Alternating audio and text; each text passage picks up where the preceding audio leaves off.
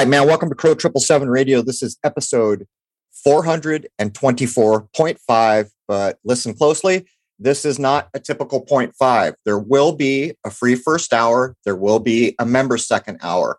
Again, we have been forced to do the naming in this way to insert an episode in the stack because we have so many stacked up. It would be months before some things can run.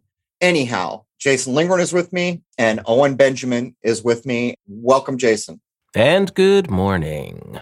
All right. Welcome aboard, whatever ship this is, Owen. It's great to be on your ship. we all have ownership here, but we don't own a damn thing. I love it. So here's my idea. I don't know. We had chatted back and forth, and uh, I can't. Oh, it was some other bears that have. Well, they're everywhere. I can't even keep track of how many there are. What I was thinking is we could cover what the bear community is doing.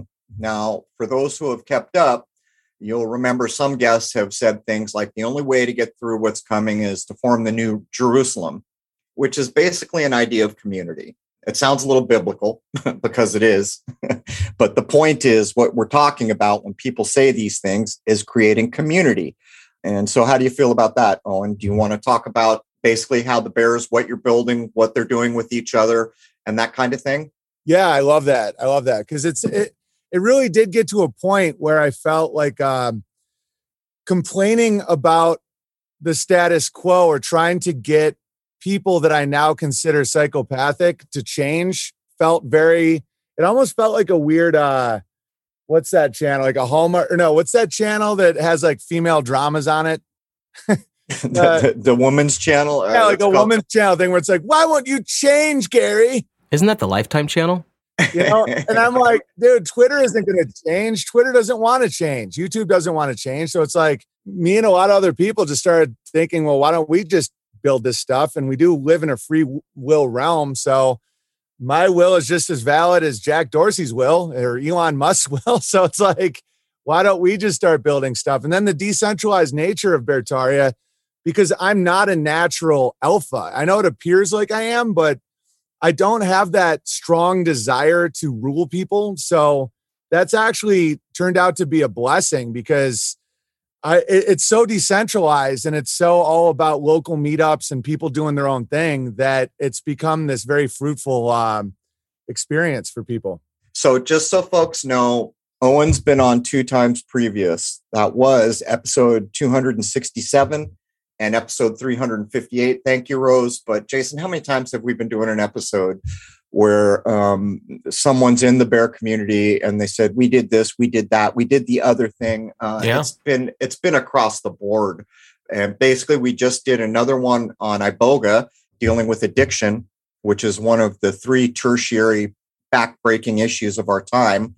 Uh, yep. Most of it from the pharmaceuticals. So uh, he he was telling me and the only reason I'm bringing that up, and actually we're an hour one, so I can't say what I'm going to say because this goes out in the public. The point is, we're talking about things you can't get your hands on, but there's a community out there if you can put one and one together there.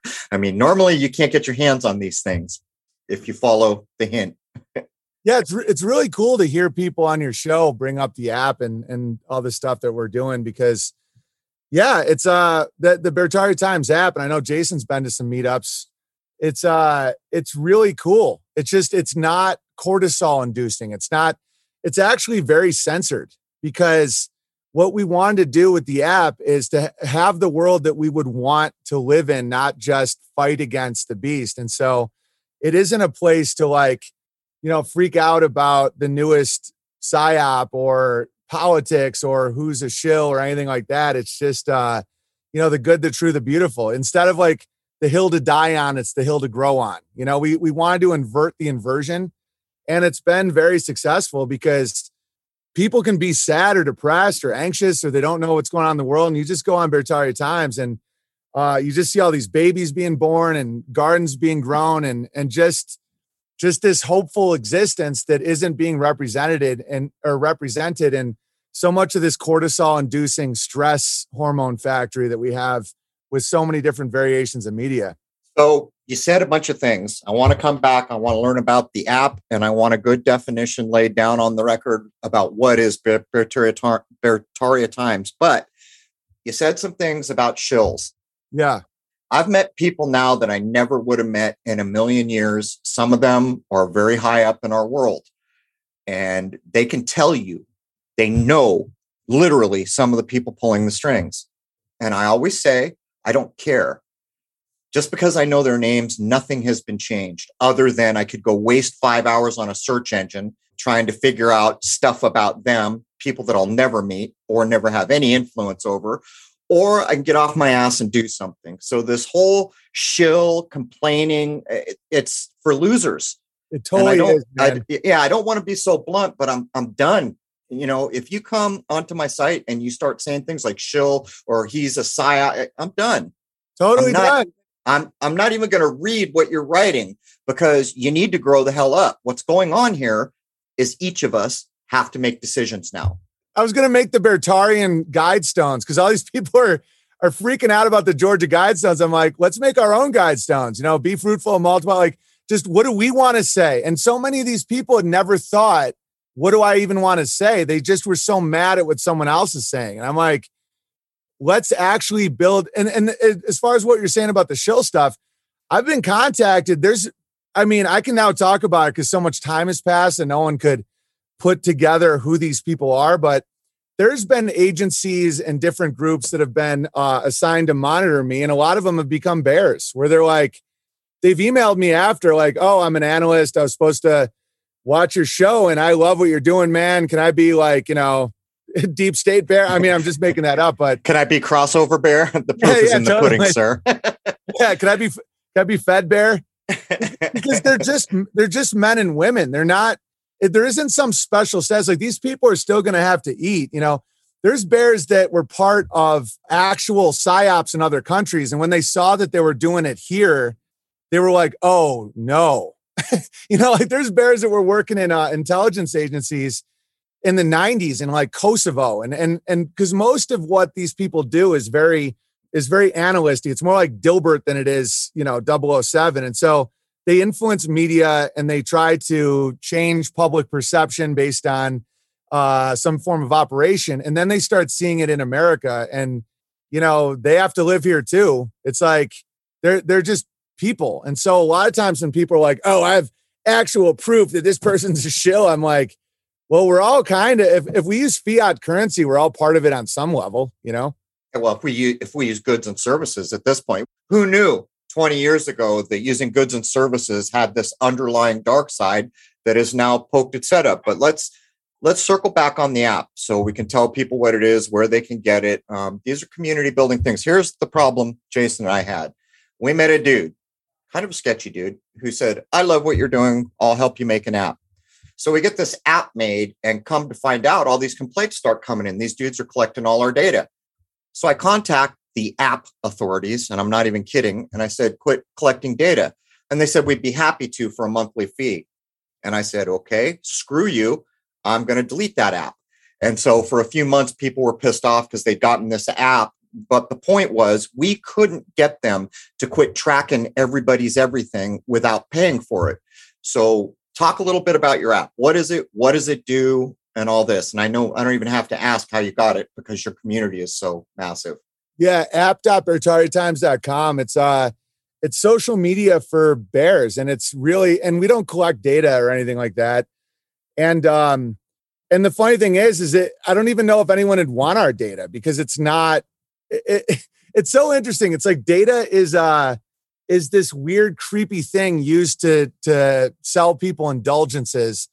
And since that's not really what we're doing, it wouldn't even make any sense. It's like you can't run ads on Beartaria Times. You can't even do anything. It's not like someone could track someone's data and try and sell them a bidet or something. You know, there's no ads. so, so yeah, it's 15 bucks for the whole year, which is uh the cheapest we could possibly make it. Well, we can pay for our own service providers and servers and moderators and all kinds of uh, stuff that we do on there. And so we we tried to make it so cheap that uh, that wouldn't be a deterrent and uh, yeah, it's just a really cool place to meet people. And and I because because a lot of people talk about community, but they don't have these um, like call to action. So I really wanted to make call to actions, and one of them was no 10 people within 10 miles. And so it's just that. uh, So I really wanted that. I'm like, so we started a map where you could find other bears uh, on a map, and and you're as much information as you want to share or as least. You could just say I live within 50 miles of this, you know, this landmark, or you can say I run a herbal, you know, an herbal store on this street. You know, it's whatever you wanted, and then people would just start hanging out. They could meet at a park, they could do anything, and then they they'd start building their own supply chains. And that was another one of my um, my things early on. Is four or five years ago, and people said I went uh, crazy and ran into the woods and got goats. No one's calling me crazy anymore now that people are seeing what's happening with the food uh, supply. And so, uh, one of the really good things that's coming from the bear community is a decentralized ability to get eggs, milk, cheese, vegetables, you know. And so, that's um, you know, the the meek shall inherit the earth. I think is uh, pretty pretty true. This is why I'm all about what you're doing. For a long time, I would get all these emails. Oh, it's cultish. The bears are cultish. The bears are this. The bears are that. That's part of the reason why I'm doing this show, uh, because often that email reply, and you're lucky if you get a reply from me because I see hundreds of them a day. Is well, what are you doing? And so what I just heard is you have as decentralized as you can be communication that might start to mirror social media. But here's the thing those people can live somewhere and say, Hey, I've got this problem. Are there any others in this community that can help me out? And I don't even need to hear the response because we've interviewed enough people that have flat out said the bear community stepped up and helped me. The food thing, the food thing is a big damn deal. And though most of us don't know it yet, these are control systems. As a matter of fact, what we're talking about in an app or a paper or any of the things that are associated with your pretty damn big community is goods and services have now clicked over to become a tro- control mechanism.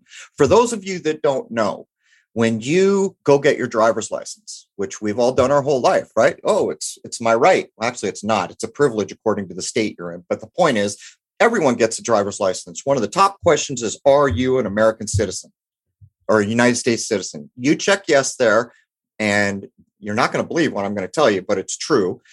The Constitution no longer applies to you. The Bill of Rights doesn't. I mean, it goes on and on and on how this fiction, this fictional nonsense in their minds has reclassified you.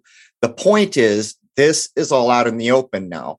So, what's going on here is a large group of people who all have talents and let's call it goods and services at their own level are helping each other. This is the only way out of what's coming. If they choose to go the distance, all goods and services are going to have a hell bent cost. Yeah, and, and let me address the the cult thing. It's actually completely inverted because if you just look at any college and you and you ask what is a cult, and it's like, okay, you go, you bring uh late teens into an area where they have no family, friends, nobody. They're basically anonymous.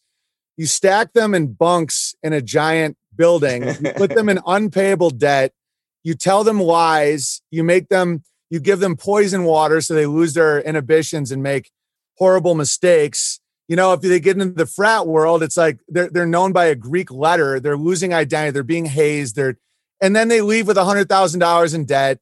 They're 23. They their minds are all messed up. And then if you look at the bear community, you know, fifteen dollars a year, and nobody, and and it's just people exchanging eggs and jokes. It's like what what what we're witnessing is actually a biblical inversion where it's uh you know woe is uh I can't remember the exact line. But it's like something about uh people who call hot cold and bitter sweet, and it, it's like marriage is slavery, but yet debt slavery in a city with a cat and a pill addiction is freedom. It's like a cult implies coercion and it implies uh, brainwashing, which are two things that doesn't happen at all in my community. In fact, I'm kind of uh well, it's all it's all free choice, Owen. There it is, right there. super De- helpful. It's super yeah, helpful. decentralized free choice. Totally decentralized, and ironically, I always I'm like more apt to kick people out than to try and keep people in. Like if people act up in the chat, I'm like, ah, you're banned. No cult leader does that. Like no cult leader has ever been like, ah, I don't, I don't want you here anymore. because if somebody's in there all caps talking about shills and CIAs and everyone's going to die or whatever, I'm like, yeah, no. And a, and a cult would try and like keep you from your family. I'm trying to help people get families. I'm like, you know, the, the, the app is, has been fundamental for a lot of people finding husbands and wives and businesses and stuff where they actually empower their lives and they don't require the actual cult, which is the goods and services, the college, the, all the things that you're you're talking about. It's like, okay, we're not going to tell you what's in this.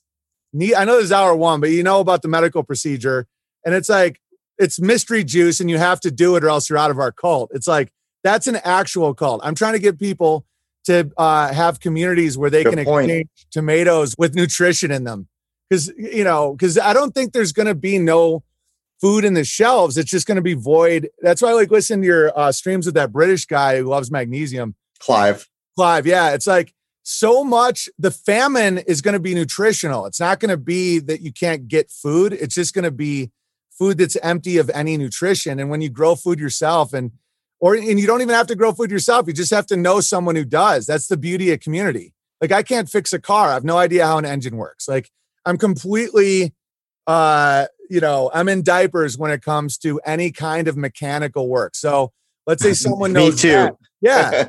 let's say like I don't know what a carburetor does, like zero idea. I have to ask my wife. Yeah, yeah, my wife is more mechanically inclined than me.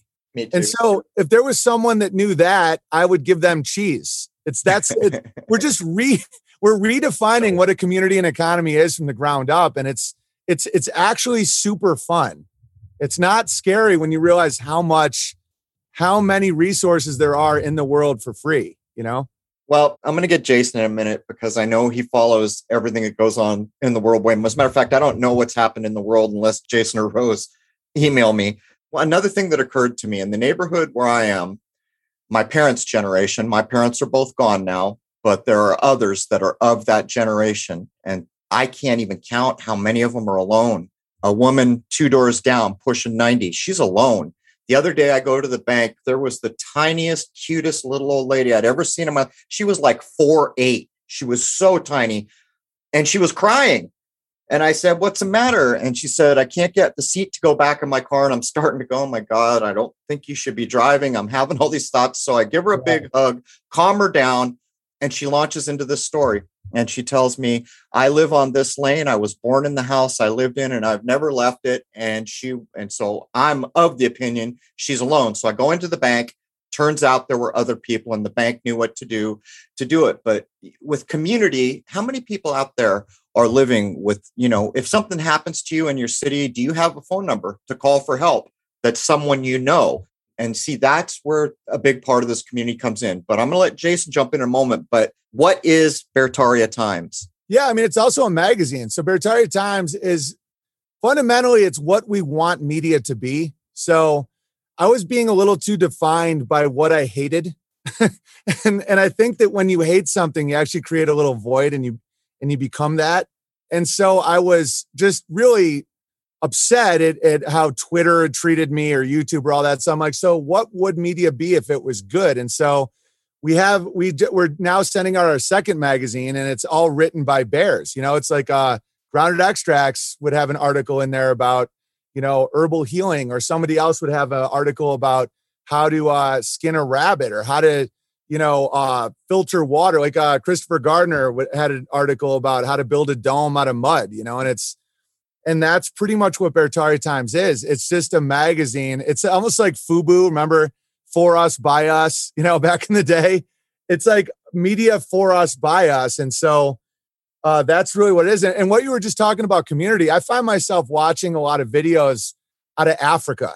And it's interesting because I used to think that these people were so primitive and who would want to live like that. But in reality, they're much more, not all of Africa, obviously, some areas are nightmares, but there's a lot higher mental health because of community in a lot of African areas. And I was just watching this video about this uh this slum in Nigeria and there's like no crime because any criminal can be identified and exiled. They have a chief. Everybody is like always watching out for each other's kids. They don't have very much material possessions at all, but there's way, way higher accountability, higher mental health than in the West. In the West, and I was noticing in the comment section that everyone's like, oh, I, I didn't realize how good we had it because these people are, you know, living next to their own sewage and it's like they're in shanties and all this. And I felt the exact opposite. I was like, I'm obviously thankful for plumbing. I'm thankful for our Western way of life, but how amazing would it be if you could be in a place where a baby or a toddler, like they were never, ever uh, more than five feet away from someone in their family and they could just play and, and everybody was accountable and there wasn't, there isn't the crime that people think. And one of the reasons I think that Africans get a bad rap is because the exiled will then go to another country and then the other country says, oh, these people are all criminals. But in reality, it was these tight knit communities are like, you're not allowed to be here if you're a criminal. And so then they go to other areas. And I, I just found that really interesting that, yeah, that, that being alone, being isolated is what's driving this pharmaceutical demand because depression, anxiety, a lot of these things don't exist even in abject poverty. If you have family, if you have community, if you have people that you can talk to and interact with and your children can be watched by. And so that's why it's uh one thing I wanted to do with Beartari is get people in a way where they have more of that because I think our mental health depends on community. You know, throughout the 20th century, the social engineering they put in place created the problem that we have today. Back in the day, a lot of times a newly married couple would stay with one or the other side's parents till they got on their feet. That's almost unheard of now. Everyone's forced to go out and get an apartment and work their asses off and pay for this, that, and the other thing that's not the way we really need to be living, I don't think. Exactly, dude. Like I'm I'm already planning on how to have multi-generational on my property. And like the guy that fixed my um my lawnmower yesterday, he's from the area, a lot of locals from North Idaho. And he's like, we used to haul our own water out of a creek. And he's like, I just went to a family reunion of a 100 people. He's like, nobody got cancer. Like there was no cancer. It's like they hauled their own water. They they ate only what was from the land. Like they were almost aboriginal in a sense. It's like, uh, and the guy was so cool. Just this old dude, healthy as a whip, just fixing my lawnmower. And we just hung out and talked for a half hour, hour. And, and just that it exists in America. It's like this, this idea of the separation between the Caucasian Western man and Aboriginal behavior isn't actually true. That, that a lot of Americana was you know, hauling water, splitting firewood, living in an incredibly extended family, living off the land, uh, understanding the stars and the sky clock and stuff like that. That isn't that far away. It's like the 1920s, 1930s, rural America lived like that. And so I'm I'm actually looking forward to elements of this collapse because uh, I think if people won't choose the right path, sometimes it's forced upon them. You know, the whole uh, cancer thing is one of the things that drives me insane that I can't believe people don't, they, they don't put it together. I'm 49. When I was growing up, I never heard about anyone having cancer. It's yeah. all because of the crap in the food, the water, it's, it's all these things. Cancer just was barely a blip. Yeah. And I'm sure Crow, who's 10 years older than me, he could say the same thing even more so it was lung cancer. Was the only really kind of cancer you heard about. It was directly related to smoking. And the other thing is based on the guests we've had and even i was talking with fortune who actually was there a long time ago. Yeah. and he said before inoculations um, inoculations is one of the things that made it up. And then we had clive de Carle who you mentioned. And he tells this tale. I don't remember jason was it india? I want to say it's india. It might have been africa. There was large countrywide communities that never were getting cancer. But as soon as they left, I think it was India, they started getting cancer. And so this researcher was going crazy saying, What is it? What is it? What is it? And he finally narrowed it down to the magnesium. And he said there was still magnesium in the soil, which got transmitted into the plants with people ate and in the meat. And he made the claim that it was a lot of magnesium. And I believe this all day long. My life changed just from simply taking magnesium my fingers were locking up. Um, I was having skin problems on my knuckles. As soon as I started taking magnesium, all that went away. And so Amanda Vollmer, Clive, a few people recognize this is magnesium related. We don't have it in our food chain anymore. But the other thing I was going to mention with regard to community, I was watching the studies on the longest lived places in the world, and where I spent a lot of time in Okinawa, Japan, was one of them. And they narrowed it down to what they think is going on with the long lived. And I saw them. I saw people that looked like they're 120 and they were still working, by the way, and still driving bikes to, to go garden and stuff. But what they said was the food, which is always comes down to the food at some level, is natural and they grow it themselves and it's healthy. But one of the highest things they attributed was sense of community and family. And that is for the longest lived people in the world in every community that has that. My wife's grandfather's coming tomorrow. He's 86. He's still downhill skis. And, you know, and a big part, a big part of longevity is also uh, curiosity. You know, like uh, that's why the, this whole boot stomping on curious stuff like oh well what what's the firmament like what what like I, i've always been really well the last few years i've been really curious about the not only the lies but what is actually true and that's one thing that drew me to your, you guys' channel and that actually keeps you young where you're like i'd start a new hobby you know like the mandolin for you guys or like cheese making for me that i see that in uh, grandpa jack an 86 year old man he just started target shooting he only has one eye you know it's like downhill skiing, just totally loves life. He feels needed by his uh, great grandkids. Can't wait to teach him stuff. And and and I think that actually goes even greater than the nutrition. Nutrition and chemicals are a major problem, but purpose is also massive. Just that's one reason why I love milking animals. It's like I I've had some dark times, you know, when I was getting kicked out of Hollywood and stuff, and you know, every morning I'd be like, but I, I, I know I have to milk this goat or it's going to dry up. And, and that would put me in a good mood every day. And it's just something that simple. You know, a lot of times people, I heard this great quote that they don't see God because they don't look low enough. you know, you know, it's, it's funny. Uh, what I've noticed, I've been around a lot of deaths since about 2005. And in the last two years, I guess I'll say I've been adjacent to a lot more death because I hear from people that I know but one thing I noticed is the people who are getting ready to check out quickly, they begin to talk about needing to wrap up their affairs, clean up the house, and get these things to somebody. And I think that speeds the death along. I really do. But I'll, I'll mention this just because I think everyone should know it. So my mother had dementia and it got freaking bad to the point where the last bit of it, her body didn't know how to swallow anymore. So you're sitting there going crazy because you know she needs food and water, but you're afraid it's going to go into her lungs. I mean, it got bad. Whoa. During the course of all that, I realized the aluminum, or I strongly suspect the aluminum is a big part of it. So what I did is I went into the kitchen one day and I said, I've had it. I've done this for seven years. I'm, I'm broke. I can't do anymore. And I started going through everything in the kitchen. She had this one of these little pots and they're so freaking handy. You could fill that up like a, a, quart and it it boils the water in a minute. And I looked inside of it and I said, that's got to be aluminum.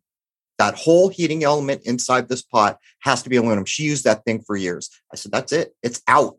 So I go into my cooking pans. Dude, I'm throwing away 98%. Everything that wasn't inherited from my grandparents that was tin or something else was aluminum. And I started to think there, there's a conspiracy here. Yes. So I get it all together, and my sister's all, we're going to donate this. I said, we're not donating this to anyone. She's all, but it's still good. And I said, I think this is what happened to mom, part of what happened to mom. So I'm saying this is going in the recycling. I go online and I start looking for pots and pans without aluminum. And let me tell you something, it's almost impossible where I am. Finally, I find a titanium cookware set, but even that, the heating element has what they call encapsulated aluminum. So then I'm trying to figure out is encapsulated aluminum. You know, it's surrounded by titanium. So I'm I'm thinking, well, maybe it's much, but anyhow, it's twelve hundred dollars. How many people could fricking spend twelve hundred dollars to get cookware that's not aluminum? And I'm telling you that ninety something percent of everything I found listed on places like Amazon or other places that list cookware, it's ninety percent of it is aluminum. And so I just want to put that out there so people know. But I kind of took us off track. Yeah, it's like Hunger Games. It's like uh yeah, it's like different districts could get different access, and it all does boil down to money. It's like uh, I think you were the one talking about Tesla's having different distances that they can drive or something? Yeah, the the battery tech is completely lockstep with the betters and the rest of us. I want the battery tech that they used on the moon. That was some good shit. yeah. The best money could buy in the dark ages. Yeah, and so that's why I'm trying to one of the things one of the reasons I'm so uh attacked and censored and and people try and, you know, slander my name and stuff is cuz I what I'm uh what I'm trying to teach people actually completely destroys that. Because like right now you go into a store and the food that doesn't kill you is way more expensive because the poor people, the people that aren't as economically viable to the beast, they have to eat stuff with, you know, things like aluminum in it because that way they are guaranteed to not be uh require pensions and support and all this, you know, it's all very cold and so then the the people that have money can buy a four dollar tomato because you know that one actually has a little nutrition in it and they're allowed a little more life. But the the actual reality is you can get unlimited tomatoes for the price of seeds. Right. And so that's the biggest buzzkill to all this social engineering is because it all rests on lies. It's a lie built on a lie built on a lie. It's like inception. It's like when you go so deep into the lies, you realize that it's all so fragile and and the and the fragility of it is is based on on convincing people that family is a burden you know that that if you have a baby that's an economic burden when in reality family is wealth and it's this and it's like that with nutrition it's like oh these ignorant redneck farmers they don't know anything when they have so much more information than most of these phds and i know that both of my parents are phds i was raised in academia and uh, I've learned so much more from just random farmers. They'll teach me about the nitrogen cycle and all this crazy stuff and how to, you know, uh, get rid of pests without chemicals and all this this ancient knowledge that you can't learn in a school. And, and so that's really what's happening is the answer to all these problems is actually free. It's basically free. And so, but they want people to go into that store and their inoculation schedule will be based on how long that people want them to live and and then based on how much money they have uh, they can get their nutrition and it's so sick and sad and and they won't and you know they're encouraged to not have any children and you know meat's racist and all media is doing that by the way how much mainstream media in the last 15 20 years like big bang theory they did finally show that the character's having kids, but uh, there's always the character says, I'm having fun in my life. I'm not going to ruin it with kids. Exactly. And then the other people are, oh my God, my life is over. I'm pregnant. There has been a big push to put the kibosh. But I'll tell you another thing. So remember the baby formula shortage, which I never yeah. would have known about unless someone told me because I don't watch the news. And mm. I started thinking about it. What's up behind this? You know what I think is going on? The inoculation, they openly claimed modified your DNA. Now, we've gone down the road of what was done in the Supreme Court, where modified DNA of, I think it was corn or some plant like that. They said, yeah, if you modified it with your private product, you can patent it. You can have a claim on that. Yeah. Hint, hint, hint. So, getting over to the DNA thing, I suspect that they knew so many mothers had been inoculated. They didn't want them on formula because if they breastfed, then at some level, the baby is inoculated. That's what I was thinking about. That's 100%, dude. It's like, my mom, I remember growing up, we had a bumper sticker when I was a real young kid. It said uh, breastfeeding ecology with love. And I got this, I got this mentality from my mom. My mom used to look for really basic answers to big problems. You know, she was from that liberal college professor era, but she was from a farm. Her brother's a big hunter, you know, very salt of the earth. And so she was uh, a strong advocate for breastfeeding back when 5% of the population breastfed. And what she noticed was SID, sudden infant death syndrome, which is now SADS, sudden adult death syndrome. Obviously, we're not going to name what causes it in hour one, but it's pretty obvious. She realized that if you were breastfeeding, it didn't happen. That like breast milk, when a baby's breastfeeding, they get the uh, they get so much nutrition from the mother that it had a way of washing it out and uh, and I think that you're right. I think that they they don't want the the ultimate combination for a, a kill for a baby is uh, a certain procedure and no breast milk. And so it's it's so dark, but it, it's absolutely there's there's something to that. That's why I got a bunch of freeze dryers, and I've been trying to freeze dry goat milk uh, powder in case any mother wants that because that's the closest thing you can get to human milk is uh, Nigerian dwarf goat milk. Hmm. It's even uh, it's it's almost you almost can't tell the difference. And obviously, breast milk's better, but uh, goat milk's way better than any of this Gerber bullshit. So that's something that my mom taught me. She's you know she taught me from a very young age that nutrition for babies is how people end up smart. I I because I had like an astronomical IQ. And looking back, I think a lot of it had to do with breast milk. I mean, how many because it's all based on a curve. And how many of my friends didn't, because back then it was seen as perverse. In the 80s, it was like no boobs in public.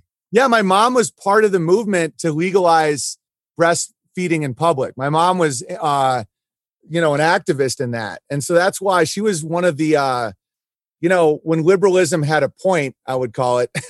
it's like, so I was exposed to a type of liberalism that actually was about results and about um, you know because there was a patriarchy in the uh, hospital. Now, now the concept of patriarchy is crazy. Like even the the organization she belonged to was called La Leche League, and my mom was one of the presidents of it because you know she stayed home with us, but still had a strong drive to be active. And now they're they're pushing breastfeeding that you know men can do it and all this insanity. And my mom like was really affected by that. And I told her that the good news is it's because they accomplished their job. And so now they have to invert, subvert, and serve basically the devil. Uh, and and so, but she did she did win because my mom can get bummed out sometimes about what's happening in the world. And and so I told her, I'm like, but mom, you won. Like back then, there was a group of doctors that were trying to convince women that their breasts were not for feeding their babies. And now that's over. I don't know a single woman now that doesn't breastfeed their babies, or at least attempts to. Some of them have uh, problems and need, you know, some help. But I don't know any mothers that at this point that don't breastfeed. And and breastfeeding lowers the the chance of getting breast cancer in moms by like ninety percent. It's crazy. You know, it's funny, Owen, and I hadn't really thought of it. We've we've talked so many times. I grew up in PhD academia too. The education I got simply by living adjacent to my father exceeds any other education I've gotten anywhere. My vocabulary, my ability to not be fooled, that all comes from my father. My father used to look me dead in the eye, and he was a very serious looking man. Very few people wanted to pick a fight with my father, and he would say something ridiculous that I absolutely shouldn't believe, but he'd look at me like, You better believe what I'm telling you is the truth. And I caught on and I caught on to wait a minute. I don't care what he looked like or I got to challenge this because he's either going to say, I gotcha and laugh or I'm going to catch up. But I'm guessing most of your worthwhile learning happened in that uh, environment. And for me, my, my dad did PhD dissertations. When I was 10 years old, there'd be a stack of potential dissertations on the end of the table and he'd do things like, son, can you believe it? This guy wants a PhD and he'd read me something and he'd say, can you tell me what's wrong with that? I'm 10 years old. I had the same upbringing. My dad used to say, I didn't have a right to an uh, opinion unless I could argue the other side effectively. My dad said that.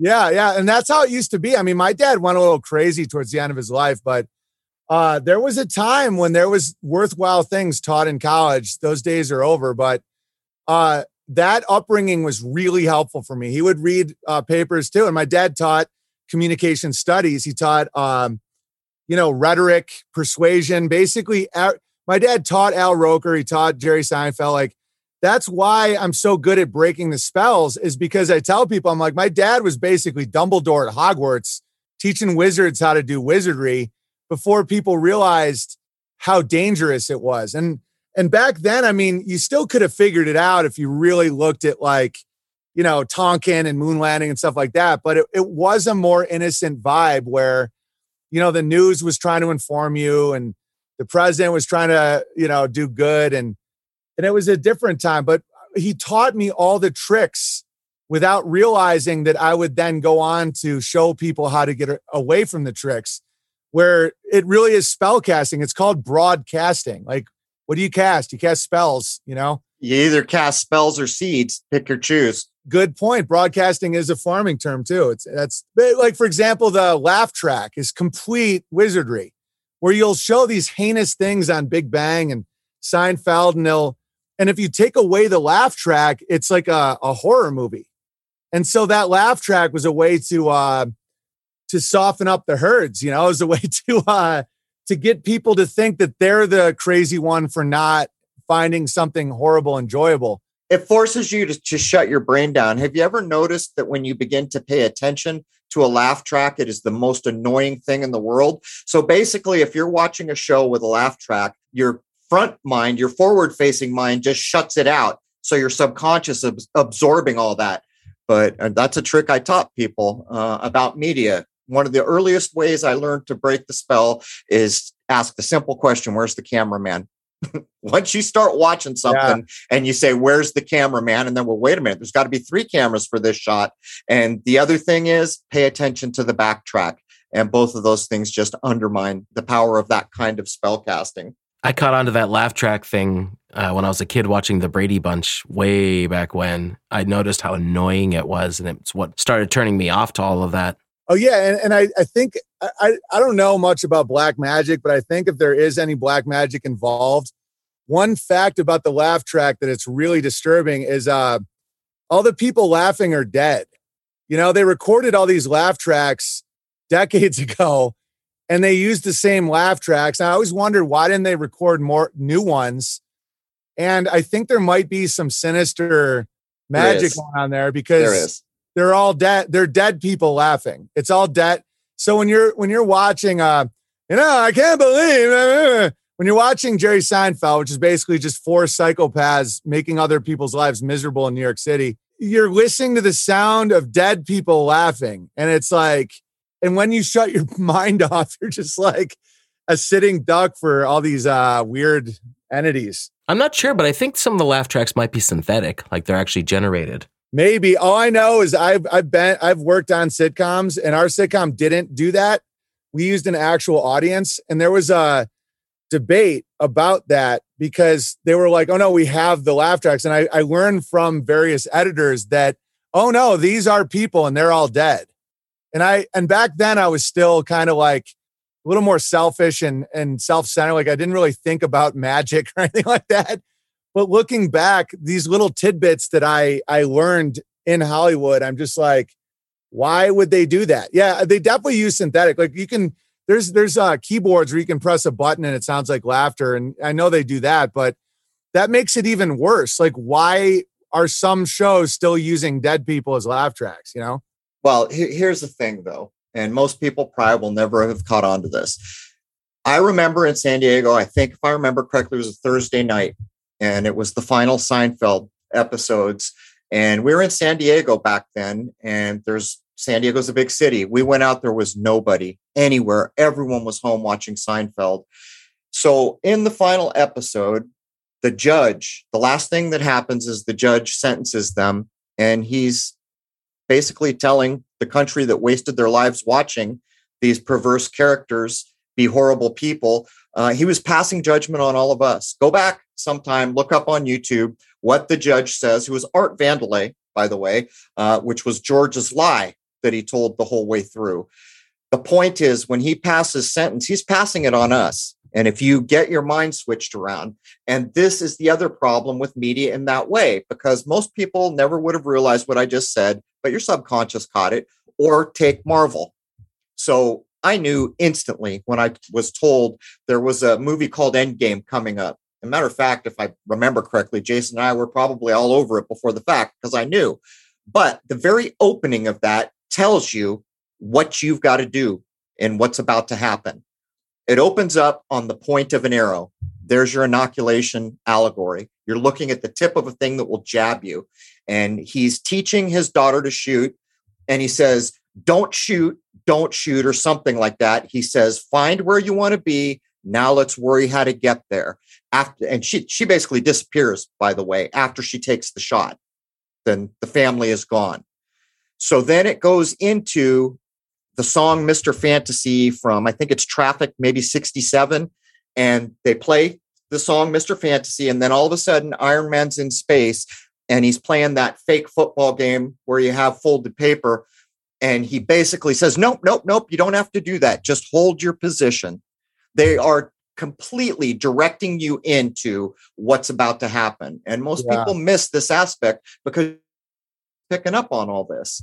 That's fascinating. I never even thought of When you can get to a point where you remove yourself from being entertained, which is easy if you want to remember what that word means, it gives you a leg to stand on. Do you want your mind held for the next two hours, or do you want to see what's actually being communicated? Jason, I think it was Jason brought to the table the uh, the slaughtered pigs was a soundtrack on some kids game where they're shooting. Oh, Clint Richardson. Yeah. Yeah, go. Well, that's what made him leave doing the, the sound processing for video games. That's what he did.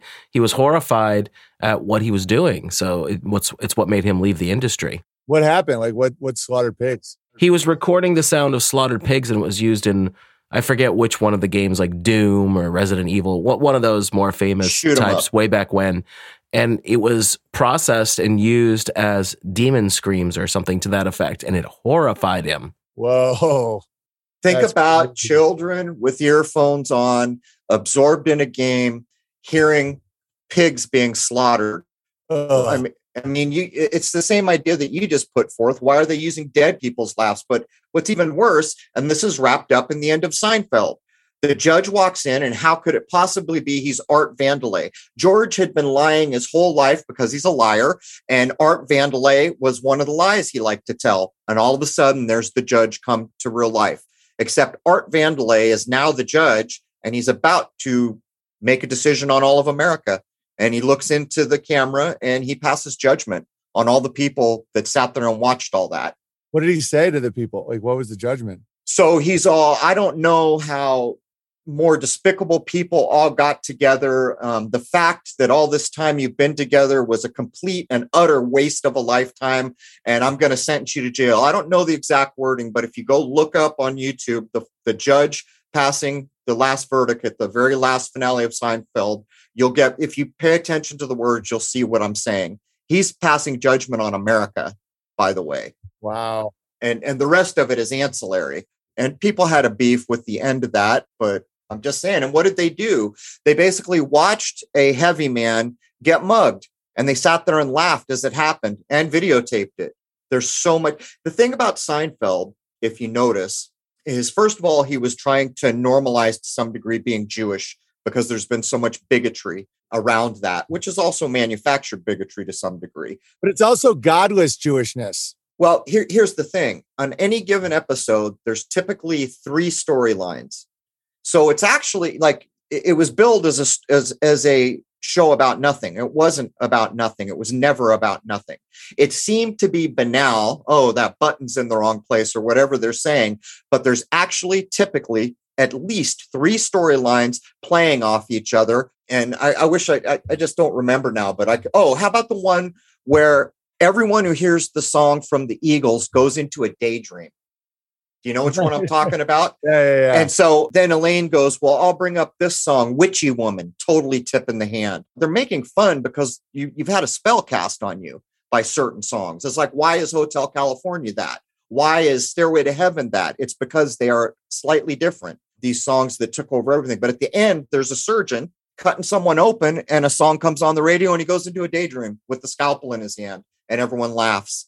Oh, that's so dark. I mean, there's been ones where a guy's stalking Elaine and has her cornered, and there's pictures of her all over his room, and it's laughing as a woman is about to be assaulted. And it's just Right. like, there's so many of them like that. The JFK one. What about the JFK one, Owen? Did you ever see that? Where in in the Seinfeld, a ball player gets spit on or something, but they're just totally making fun of the false nature of the JFK assassination. Oh yeah, and also like the the soup Nazi that everyone uh, thought was so funny. That was actually the story of of three or four really evil people that put a good businessman out of work. I mean, all he asked them to do was just to follow the rules of his soup, and they stole it. They tried to ruin him. They they they did end up uh, ruining him. Elaine tried to use sexuality. George tried to wear him down. You know, it, it was like watching a good businessman who's like, you know, if, if you ask, like, just follow the rules and you'll get the soup. And they couldn't follow the rules. And so they ruined them. And it was like, it, it was very, very demonic. You're hitting on one of the key points of why media can be so damaging. because in a normal world, we should not be rooting for those types of characters. But now look at all the movies. You're constantly rooting for a person who's just a nightmare um, but you want them to come out because of the way the story has been crafted. You become invested in the character. To be invested in a character, you have to relate to them on some level. So, in a way, that despicable character has lowered you into relating and sympathizing and then rooting for them as they kill a town or whatever it is they're doing. But I think we're getting close to the top of the hour, and I should have asked you this up front. Where can people find you these days, Owen? I know you've been booted off almost uh, every saloon in town. Yeah, well, I, I made my own saloon, which is pretty cool. Uh, unauthorized.tv is uh, where all my streams are from the beginning. That's uh, our own site. It's a paid site. Uh, but we are also, for the time being, still on Odysee and bitchute.com slash Owen Benjamin if you want to just watch my streams and see if you like them. Um, OwenBenjamin.com and then app.beartariatimes.com. And all the great uh, bear creators, we we put them all on unbearablesmedia.com, where you have Mountain Bear and Anchor Bear and Hometown Bear and Be Grateful Bear and all these people that make these brilliant songs and cartoons. I mean, so funny. And so I think that's one of the things why the community is thriving so much is I don't have that uh, alpha mentality of like uh, I have to be the funniest one or I have to uh, I yeah, you know, if, if anyone challenges me, then I have to destroy them. I'm the exact opposite. Actually, you took that pretty well because I set you up and I never told you I set you up. I challenged you to a comedy off. Do you remember? I don't remember. No, what, what happened? One of the first times I was on with you, I challenged you to a comedy off and I said, What do you call a guy with no arms, no legs? You know, that kind of comedy. But the fact is, I was prepared with three or four good ones and I just called you out on the spot. That's and awesome. you, you were totally good with it. And I've been meaning to tell you that you were set up, by the way. The only reason I beat you at comedy is because I came in with material. well, that's the well, that's the beauty of it is I genuinely love comedy. It's not an ego thing for me. And and that's I think that's one reason why the bear community is doing so well is uh if somebody shows greatness, I'm all about it. And sometimes, uh, because I've thought a lot about uh, hierarchies and how they work, you know, alpha, bravo, gamma, delta, mega, like all this stuff. And uh, because I, I'm, I've been very curious because I don't actually have a ton of alpha tendencies when it comes to uh, feeling threatened or, or any of this other stuff or wanting to control or any of this stuff. And so uh, I think I'm more of a Bravo. I think I'm more of like the, a type of guy that likes when someone else has the plan and takes the lead. And it just so happens that, you know, so many of the alphas in entertainment are are horrible. And so I kind of had to make this stuff, but I'm really not like uh, you know, it's not all about me at all to the point where I love highlighting other creators. And that's why uh, Unbearables Media is extremely enjoyable and it's free if anybody wants to go. And also, you can watch my documentaries at buildingbeartaria.com where we showed the whole process of uh, crowdfunding a campground and building cordwood cabins, and it's it's really enjoyable to watch. All right, so Jason, anything you want to get in before we begin to wrap up hour one? Since we are in hour one, I wanted to take a moment to mention that uh, something we were talking about before we jumped on was uh, another comedian named Jim Breuer uh, seems to really be getting it big time. Yeah, he's awesome. He's awesome. You know, maybe you guys should get together and do the common sense tour or something. Yeah, no, for sure. We've we talk a lot. He's uh he's great, man. We did that interview on his channel recently, and uh his he just released a self-produced special, which is always what draws the ire of the beast. So um, because the whole thing's about monopoly. You know, it's like Hollywood doesn't want competition. As Rockefeller said, the only sin is competition. And you know, they'll they'll call you every name in the book when you figure out a way around them. And so, but the best comedy comes out that way. Like Jim Breuer has this epic new joke about a certain medical procedure that just happened. And that would never, ever be allowed on Netflix or Comedy Central or anything like that. Who is Jim Breuer? I'm sorry, old man shakes his fist at cloud. Who is Jim Breuer? He was on SNL. He was on uh the movie uh um uh, Oh, is he is he Goat Boy? Yeah. Oh, yeah. okay. I thought I recognized. I, I was thinking he was a rock and roller for some reason. Yeah, and he showed the side by side of Dave Chappelle doing my jokes, which was massive because he was in a movie with Dave Chappelle. I mean, he was in um uh what's that called? That movie about marijuana. It was uh why am I blanking? I can't remember. It was he was like the main character in the fir- in the big Dave Chappelle movie, Too High or something about weed. But that was really, really vindicating for me. And, and I really appreciate that he did that because Dave Chappelle did do my joke word for word. It's a five minute joke. And I was kicked off of PayPal, YouTube, Twitter, Facebook. It's about, um, you know, a certain agenda happening with uh, letters that don't seem to make a lot of sense. I saw it, Owen, and there's no, you can't argue. That was a direct, li- there's the complexity of your original joke proves that that was lifted from you. Yeah, and then not only was it lifted, he got all this acclaim for oh he's gonna he's gonna challenge woke culture, but he didn't. He actually, uh, I've done breakdowns of it where he actually was still normalizing it, even though he used the meat of my joke. Because the the dark path can't create. I've noticed that. Like once you sell out, like once you say, I will speak the words you want, master, and you give me money and lollipops. Perfect once people do that, they, they can no longer create. So what they do is they find people like me and they take the creation, which I'm I'm starting to get pretty trippy about this. I don't even think I'm I'm just I really think you like dip a cup into the Akashic record somehow because I don't know where this stuff is even coming from. I got a story for the next hour about this cartoon I'm thinking of. And like you start writing something, you realize there's it's already everywhere. I don't know. I'll tell you the story in a second. But but so they take what we make and then they make it dark and weird and they keep doing it. I've had no less than five jokes, major jokes taken and put on Comedy Central and Netflix in the last two years because all my specials are now banned. So there's no way for me to defend myself. But in the end of the day, I'm living a much better life than they are. So I don't, I, I care on my honor level, like pride level, but I wouldn't trade my life for theirs. I mean, I have four little kids. I live on a farm. Like I'm everybody around me is awesome. Like I like when you sell out, you got to give out, you got to kind of give up all the good stuff in life, you know? Well, you went back to the creation. Yeah. So, so half of the picture, it's like science and religion, right? The dude in the white lab coat will call religion poppycock, and the guy with the priest collar will call science poppycock. The truth is, is they're two halves of a whole, which is why neither one quite works on its own. So when you go back to the creation, see, that there's no lie there. And if you choose to live as I know you're living, it becomes the measuring rod for everything. And it also becomes the boundary. Nature doesn't provide beyond this. I don't go beyond this. It's the reality. It's the spirituality brought back into the kind of technical modern life. But that does bring us to the top of the first hour. So I'm going to wrap up and I'm going to open up with the cartoon in hour two. Uh, there is hour one of episode 424.5 with Jason Lindgren and Owen Benjamin. Hour one is free to everyone. Hour two is at crow777radio.com, C R R O W 777radio.com. And that second hour of the full show is there for members. And I would like to wish everybody listening in the entire world a happy, healthy, and higher minded new era. There it is, man. Cheers.